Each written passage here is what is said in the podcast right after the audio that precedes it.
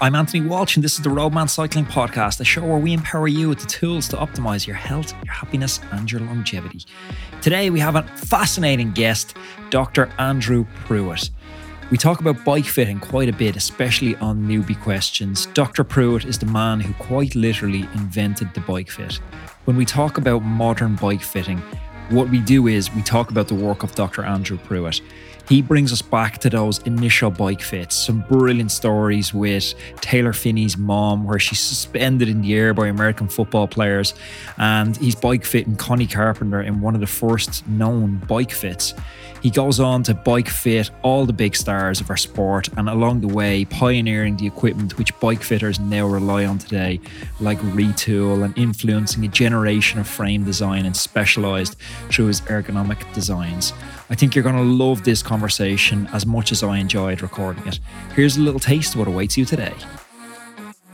So I got a hold of one of um, the Italian national team's um, Bibles it had a whole chapter on all of the injuries that occur in cycling with absolutely no solutions to them. So I set out to solve those issues. I mean, my undergraduate degree is in anatomy, uh, master's degree in sports medicine.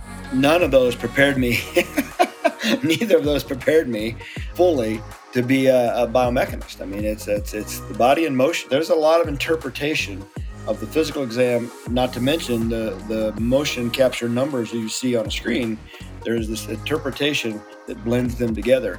And then rider feedback, you know, uh, the old adage that the customer's always right, they are.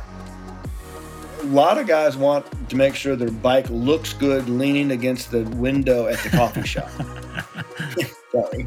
Um, but it's true. And they don't want to have a positive rise stem, or they don't want to have riser bars, or they don't want to have they'd be so much more comfortable and they'd actually be faster. I mean, comfort equals speed. Before we get into today's episode, I have some exciting news to share with you. It's been a game changer recently for me, making a marked difference in my performance, especially when it comes to my sleep. Let me introduce you to Pillar. Pillar is a company that's on a mission to fuse pharmaceutical precision with sports supplementation for athletes just like us.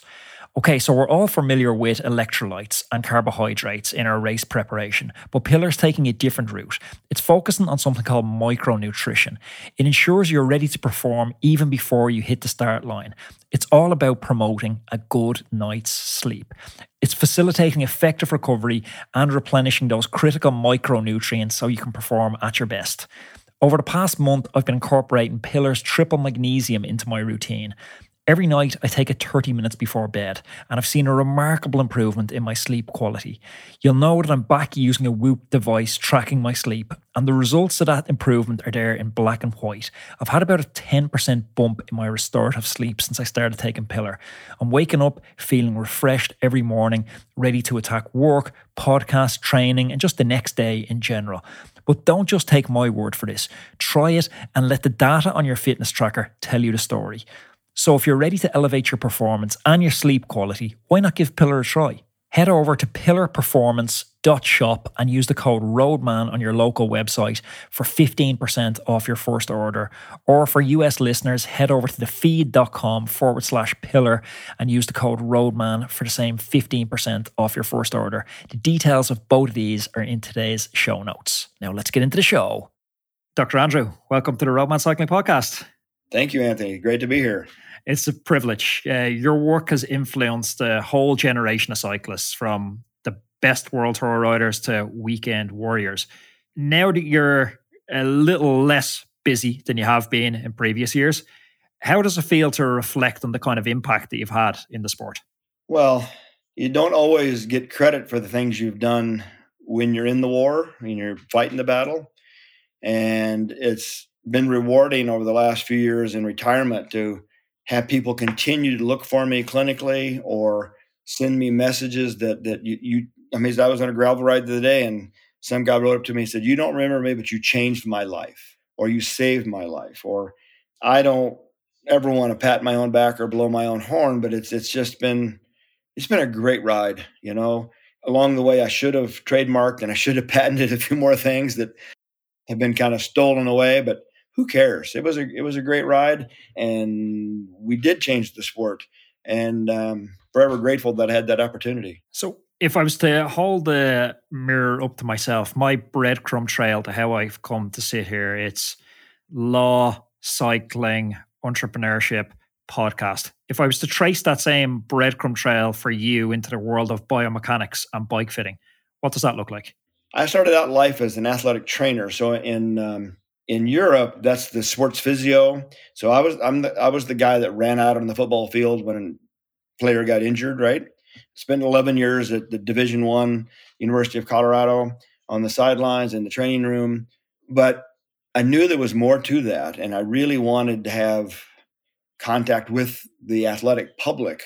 And Boulder, Colorado at the time was the hotbed of running uh, and cycling uh, was just beginning to boom in the early 70s in, in, in Boulder. So I was the right place at the right time, right? And there was suddenly this need for post collegiate athletes to access the same kind of care they were once getting when they were at a, at a college, right? So Frank Shorter, two time gold medalist in the marathon, you know, he was the real key that this guy needed help. He was still running it, you know, still winning world class races, and, and he needed help. So I, I, went to the university and said, I think we should open the training room open to the public. I think we should accept insurance, blah blah blah. And they said, no, we don't want any public people in our in our sports medicine facility. So I had actually started doing some bike fits in the back room of the training room. Uh, Connie Carpenter and Davis Phinney. I don't know if that's before your time, but no, I, um, I know them well. I, more the generation of Taylor, but like once I dug in from Taylor and traced it backwards, incredible sure. athletes. So, so Connie Carpenter was the first medical bike fit I ever did, and, and um, she had knee pain and uh, I brought her in the training room with her bike. There was no trainers, no, no, no turbo trainers, no wind trainers in those days. So I had one of the football players hold her seat like a time trial start, and she pedaled backwards because that's what you had to do. And that was my first medical bike fit, and and we did we started working on uh, saddle height and saddle position. It had more to do with cleats in those days because we nailed the cleats on the bottom of wooden shoes, right? Wooden sole shoes. Oh my god, I never knew that you never yeah you're too young so anyway the shoes had wooden soles and we actually nailed the cleats on the bottom just a slotted cleat for a quill pedal and it had more to do with her need for some float right so we were looking for ways to give her float in that slotted cleat and that just spurred me that, that there's this whole world out there that is mired in this antique process of how people sit on bikes so i got a hold of one of um, the Italian national team's um, Bibles, and it had it's, it's, very interesting. I still have it today. I had an English version of it, and it was published in 1972, and had all the ways that that you sit on a bike, and, for the national team in Italy, and it made a lot of assumptions. One that you were male, two that you were world class, and you know it had a whole chapter on all of the injuries that occur in cycling with absolutely no solutions to them. So I set out to solve those issues, right?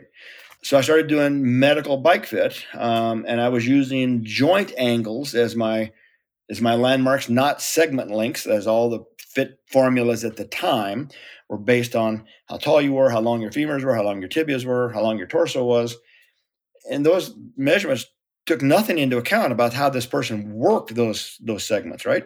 So along came a um, uh, Israeli biomechanist. I had moved away from the university. I was in private practice, seeing just non-surgical orthopedic patients at an uh, orthopedic practice in Denver. Uh, also working at the Olympic Training Center at the same time, dealing mostly with cycling, but not not all.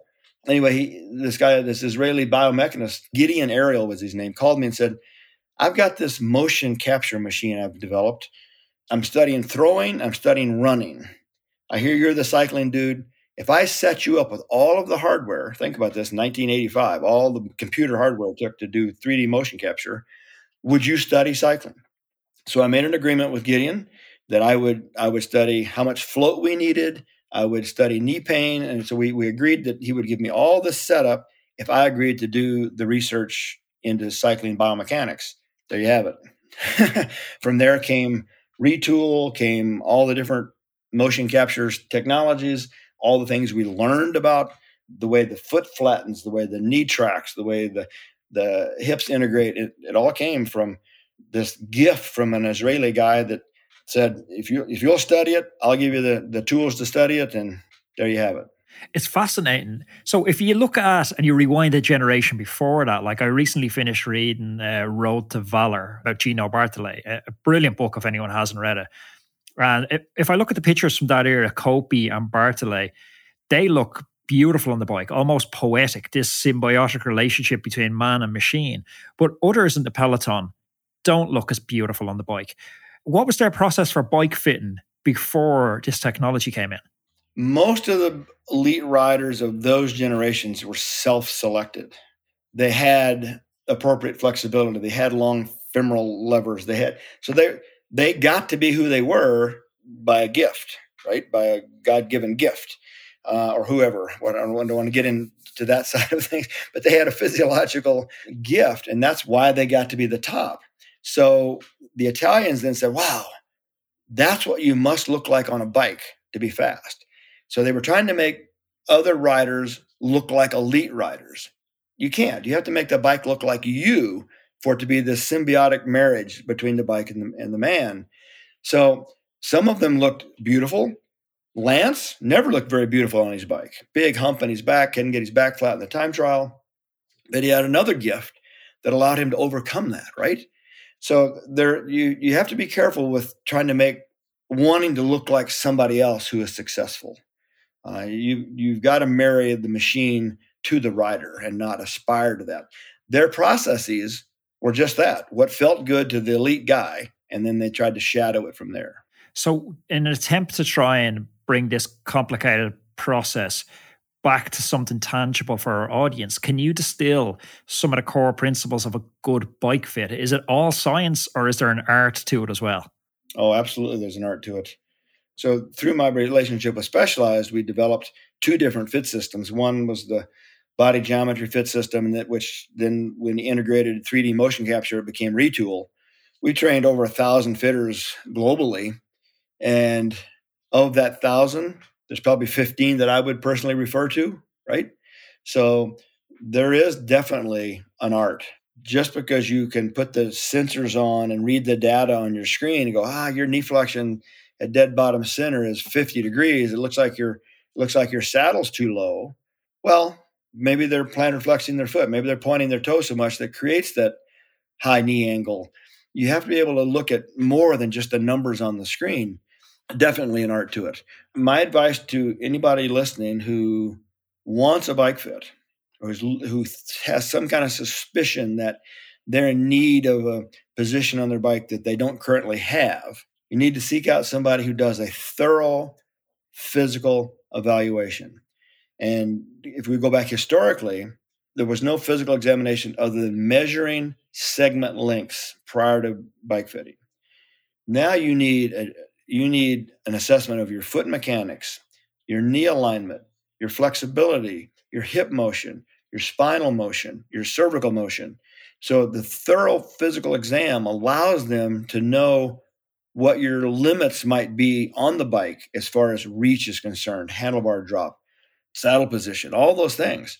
So it, it, it is it is the physical exam and how to interpret that exam's findings that's going to create the great fitter from the average fitter who's just reading numbers on a screen. Yeah, I'm glad to hear you saying that because I have a foot in both camps, so to speak. My background is very much in academia, but my riding education, or as the French say, le métier apprenticeship, came yes. through France, which is anything but scientific, at least at the time I was there. So I had a little bit of a skepticism. I know there's a local bike fitter here and he's a retail fitter. And I've heard so many amazing things about Retül, but he's not a cyclist, he's a tennis player. And I was like, this doesn't make sense to me. And everybody was saying, why would you not go to the local guy for a bike fit? And it never made sense to me. I always went back to my bike fitter when I was out in France because I, I maybe steered too much into the, the traditional bike fit there.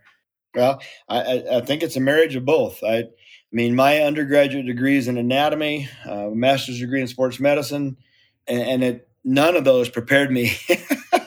neither of those prepared me fully to be a, a, biomechanist. I mean, it's it's it's the body in motion. So you have to. There's a lot of interpretation of the physical exam, not to mention the, the motion capture numbers you see on a screen. There's this interpretation that blends them together. And then rider feedback, you know, uh, the old adage that the customer's always right. They are, right? They, they and bike fit is not a one and done. It is a an ongoing process. Um, bodies age. Juniors need need a bike fit assessment every six months. Uh, masters, wow. In the peak of my work career, my bike position went up. My torso position went up. I had, you know, so the the the Roubaix bicycle that from Specialized, right, the the first endurance bike out there was partly, if not mostly, my idea.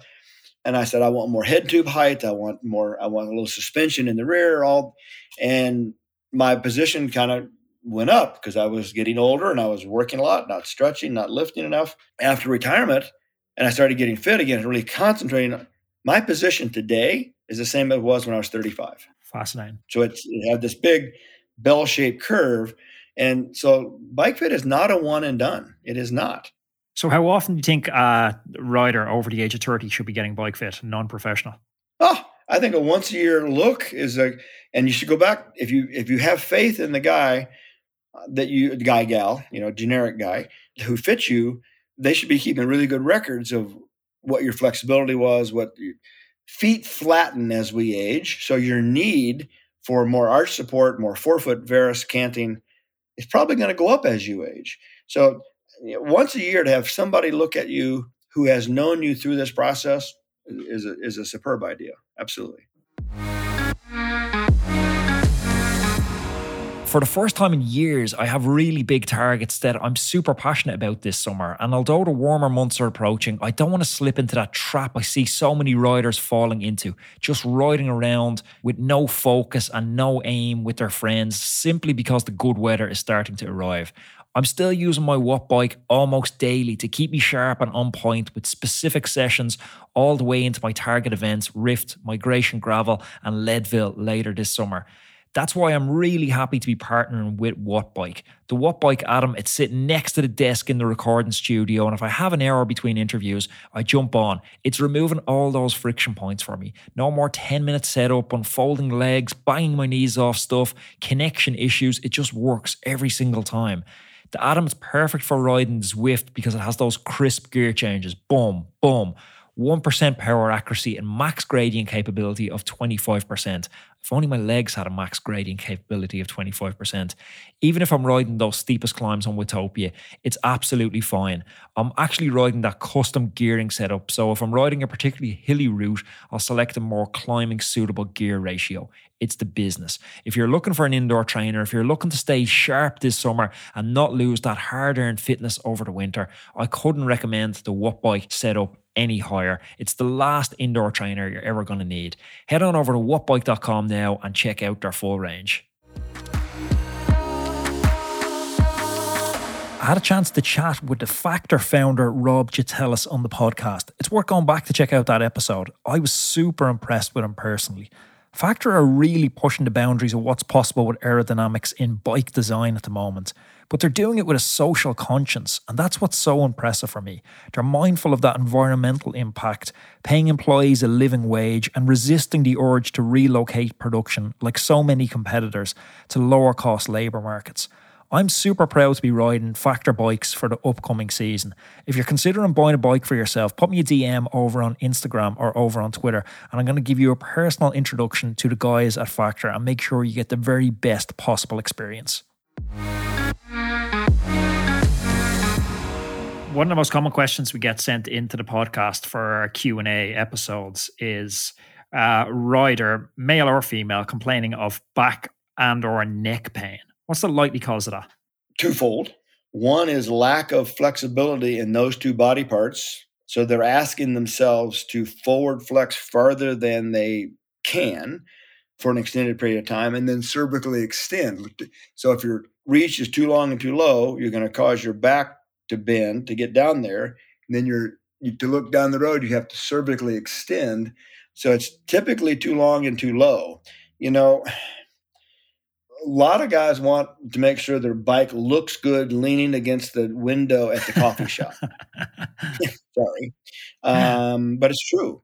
And they don't want to have a positive rise stem, or they don't want to have riser bars, or they don't want to have, they'd be so much more comfortable and they'd actually be faster. I mean, comfort equals speed. I just did a, uh, another podcast recently that the, the one before me were two guys that I trained talking about aerodynamic fitting. And then I followed up the next week with a comfort uh, podcast that, that, you know, to kind of play on the back of the aerodynamic fitting. And the bottom line is, I said, you guys forgot to mention the word comfort because you put, oh, who's le- uh, Sepp Kuss is leading the the the the Vuelta right now. Also, young patient of mine several years ago if you ask, if you looked at his time trial position, which he did, I hope you're watching the, I hope everybody's watching the Vuelta. his time trial position was less than optimal because he's never had to ride a time trial in a stage race for the for the leader's jersey. He's never had to, so they they've never spent the time to optimize his his time trial position. He was comfortable on his time trial bike, but yet rode the time trial of his life. Point being is that comfort and speed go hand in hand. Yeah, this was my experience when I went to a wind tunnel before. I went to the wind tunnel, and time is money, as you know, when you're in the wind tunnel, especially as you know, a non-brand. You're there as a customer, and I was there as a student athlete, so I'd scrape together everything to get to the wind tunnel. Yep. And they give you a position that you can hold in the wind tunnel for four or five minutes. And now, knowing what I know and having you know amazing people like Josh Poertner on the podcasts from Silca, the wind tunnel should be followed up the second day with a track testing session. So you come away from the wind tunnel with a range of positions and then go to the track to find that trade off between comfort and speed. I came out with just a fast position. Yeah. Uh, but when I brought that position back to the road, like I couldn't hold it for more than five, six minutes. I was in agony. Well, it's a three step process. I mean, so S Racing, which is the racing division of Specialized, I helped start that. And Roman Korchinger was our first guinea pig where we, we, we actually coached him. We took care of all of his positions, blah, blah, blah. And, and we started out just in the lab with three dimensional or uh, three uh, 3D motion capture, trying to optimize his position biomechanically. We then went to the physiology lab measured his his physiology parameters in that position. And then we went to the track to see how long he could he could he sustain it for the four or five minute aspect of the track. And then we went to the road. Um, then we followed him in the car and stopped him every 15 minutes and took took blood work. Right. So it, but not everybody can afford to do that. Right. I mean that. So we were experimenting with Roman to be able to sell that to the other teams and then we start doing to the whole team. So you're right. It's it's the fit lab, the physiology lab, the velodrome, the road, and that position is going to migrate to the one that's actually usable when you pin on a number. There's another common ailment I'd love to bounce off you. As I've transitioned out of a hardcore kind of road racing career, I've got more into bike packing, ultra distance, and uh, one of the common problems in ultra distance seems to be numb hands. And I've spoken to, you know, Lael Wilcox, uh, Sofiane Sehili, like some of the best in the world at it. And they all just seem to say, oh, it's just kind of part of ultra. But a friend of mine who I rode Badlands with last year, Aaron Carney, he's also coaches for the coaching company I have, amazing rider, and he's a bike shop mechanic. And last year after Badlands, I think he was two months where he didn't have full sensations in his hands. What's the likely cause of that? Several. Uh, you got too much weight on your hands um, and duration, right? So, neuropathy or nerve inflammation is going to occur either from one big blow or low grade trauma over a long period of time. And so, I would suspect that, that you've got too much weight on your hands that's number one. So the bars probably ought to come up. So how do you how do you determine bar height? So th- there's this sweet spot between being too far forward flexed and being too upright. If you're too upright, there's too much weight on your on your saddle. If you're too far forward flex, there's too much weight on your hands. There is this sweet spot in the middle, say let's call it 45 degrees of torso angle, where you're splitting, you're distributing the weight saddle, feet, hands, and your core is responsible for you to maintain that balance and keep the pressure off your hands. So core strength is crucial to hand numbness, hand pressure, to be able to extend the spine.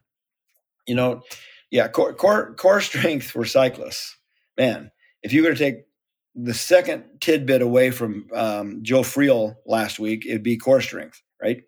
Never give up and core strength.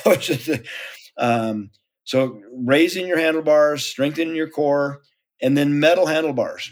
Alloy handlebars just don't dissipate road vibration like like carbon bars do. Bar wrap. What are you? Uh, what kind of glove are you using? All those things to minimize the vibration and the pressure. It's a combination of back strength, bar height, bar material, bar wrap material, and glove padding. I love your story about fitting Connie Carpenter and the athlete holding her up and pedaling backwards.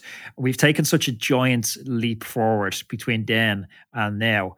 If you're to look ahead and you're to project the next 10 years, is there anything you see that could revolutionize bike fitting? I'm thinking data analytics through artificial intelligence, or is the human element always going to be irreplaceable? Well, it's funny you ask because I was doing a, well, several years ago, I was doing a talk in, in China at the basically the MIT, you know, uh, of China. And there's this room full of Chinese nerds with their headphones on for translation, you know, and I'm sweating bullets, and you got all these really smart young Chinese kids. And, and, and as always, you say, "Are any any more questions?" No hand goes up. Lecture's over, and then they line up to ask you their one personal question. Right? That's just so typical of giving a lecture. And this one little guy comes up to me. He's looking around like he's you know looking for the bad man behind the curtain. And he shows me his phone. He goes, "I want to show you the program I've developed." He's got his iPhone, and he's developed this homemade app for his phone for doing 3D motion capture at home. Set your phone up on a on a book stand or something, and so automated bike fit. I mean, so in my mind, I'm going, this guy scares me because he's going to take my job, right? He's going to. um, but it, it, it's so true. So there are now several apps out there that you can do a home automated bike fit, and it's going to tell you raise your saddle rate, and they're all working on algorithms and, and, and bell shaped curves of norm, right? So it's going to suggest a saddle height based on an algorithm, not based on your hamstring flexibility. So if we can do an automated physical assessment, right? So if the app can also help you measure your hamstring flexibility, your spinal flexibility, all things we do in a pre-fit physical exam, then we're going to have a better chance of that automated bike fit actually being useful. The downside to all of them that I've seen to this point, none of them are gathering data from the front view, right? We, there's the XY plane, which is side, and there's the Z plane, which is from the front. So none of them are gathering data from the Z plane. The Z plane is crucial.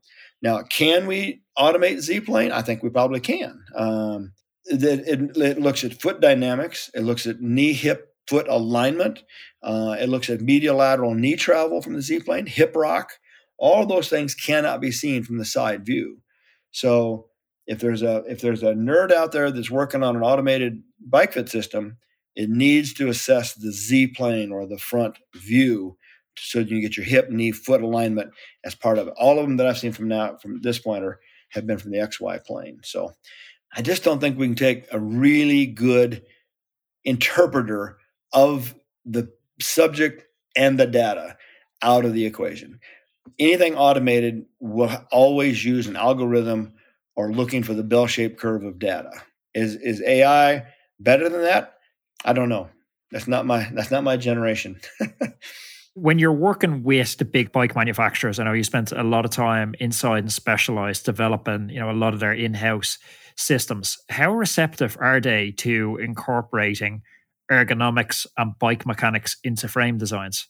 Well, Specialized, uh, and I don't want to over oversell them, but um, I mean their motto is innovate or die, and, I, and they listened. I mean they they I gave them some pretty crazy ideas and uh, the Roubaix bike. I mean, right? So I, I think Specialized likes to be at the bloody tip of the sword. Most bike companies like to be behind that bloody tip a little bit. They want Specialized to fail or succeed before they end up copying them. If you look at saddle design, Dr. Roger Minkow and I were the ergonomic designers for the saddles at Specialized. And I would tell you that that we helped eradicate erectile dysfunction and its association with cycling with saddle design. And if you look at all the companies now that make good quality saddles, they look a lot alike, right? I mean, one company was able to change the industry toward improving ergonomics, um, whether it be shoes and arch support and orthotics, whether it be saddles, whether it be gloves, uh, riser bars. So I, I, think my greatest input has been with Specialized, and, and they listened. Uh, I have to I have to give them credit. They, they they listened. We experimented, and we were usually at the bloody tip of the sword. you mentioned erectile dysfunction, and it just hits home to me how transformative your work has been for people. It's literally given them the ability to ride a bike when previously they would have canned it in and started running before. Working with both elites and amateurs, is there any transformational stories that stick in your mind as you're nearing the end of that uh, phase of your career now, where you made a remarkable difference in someone's either performance or quality of life? The the last big project I worked on was to eradicate or help eradicate labial dysfunction, labial disfigurement in women. And it occurred to me that it came to my attention that women were being disfigured by the bicycle saddle and by aggressive positions. And the labias were being enlarged and scarred, and ultimately were being uh, having corrective surgery by plastic surgeons to reduce the scarring in their in their genitalia. Some of them returned to the bike, some of them didn't. And I, I don't want to. Um, let's just say there is a multi-time world champion out there that we were able to create her position, a new position, guide her through the surgical process of, of labial scarring reduction, and back to the point where she's back winning world championships again. And and when they say you saved my career, uh, and other women now come to me and say, "Wow, you know, I could only ride one day a week, now I'm riding with my husband five days a week." And yeah, that that um, that does your heart good. You know, that's really so that was my last project and, and that's the one that's most imprinted on me at the moment is keeping women from needing surgery or keeping women off their bikes. What do you want your legacy to be? I don't think that's for me to say. Um, i want there to be one. I've worked hard you know? History always tells. Yeah uh, i'll leave i'll leave that to the podcasters of the world Dr. Andrew, I've absolutely loved this conversation. Thank you very much for your time. You're very welcome. Thank you for listening to today's podcast. Have you ever wondered how good you could actually be? Each of us has a unique set of circumstances with work, family, and social obligations, but we all still want to fulfill our potential in cycling. Okay, okay, maybe you won't ever win the Tour de France, but for most of us, this is what cycling is about. So let us build you the perfect training plan around your lifestyle that's totally unique to you and will help you finally realize your cycling dreams. So, whether you're just getting started on the bike or if you're a more seasoned cyclist, we have a suitable coach for you. So, why not schedule a call with us and we can have a chat about how we can help you go further than you ever dreamed of in your cycling and fitness goals go to roadmancycling.com forward slash contact or pop me an email directly to sarah at roadmancycling.com.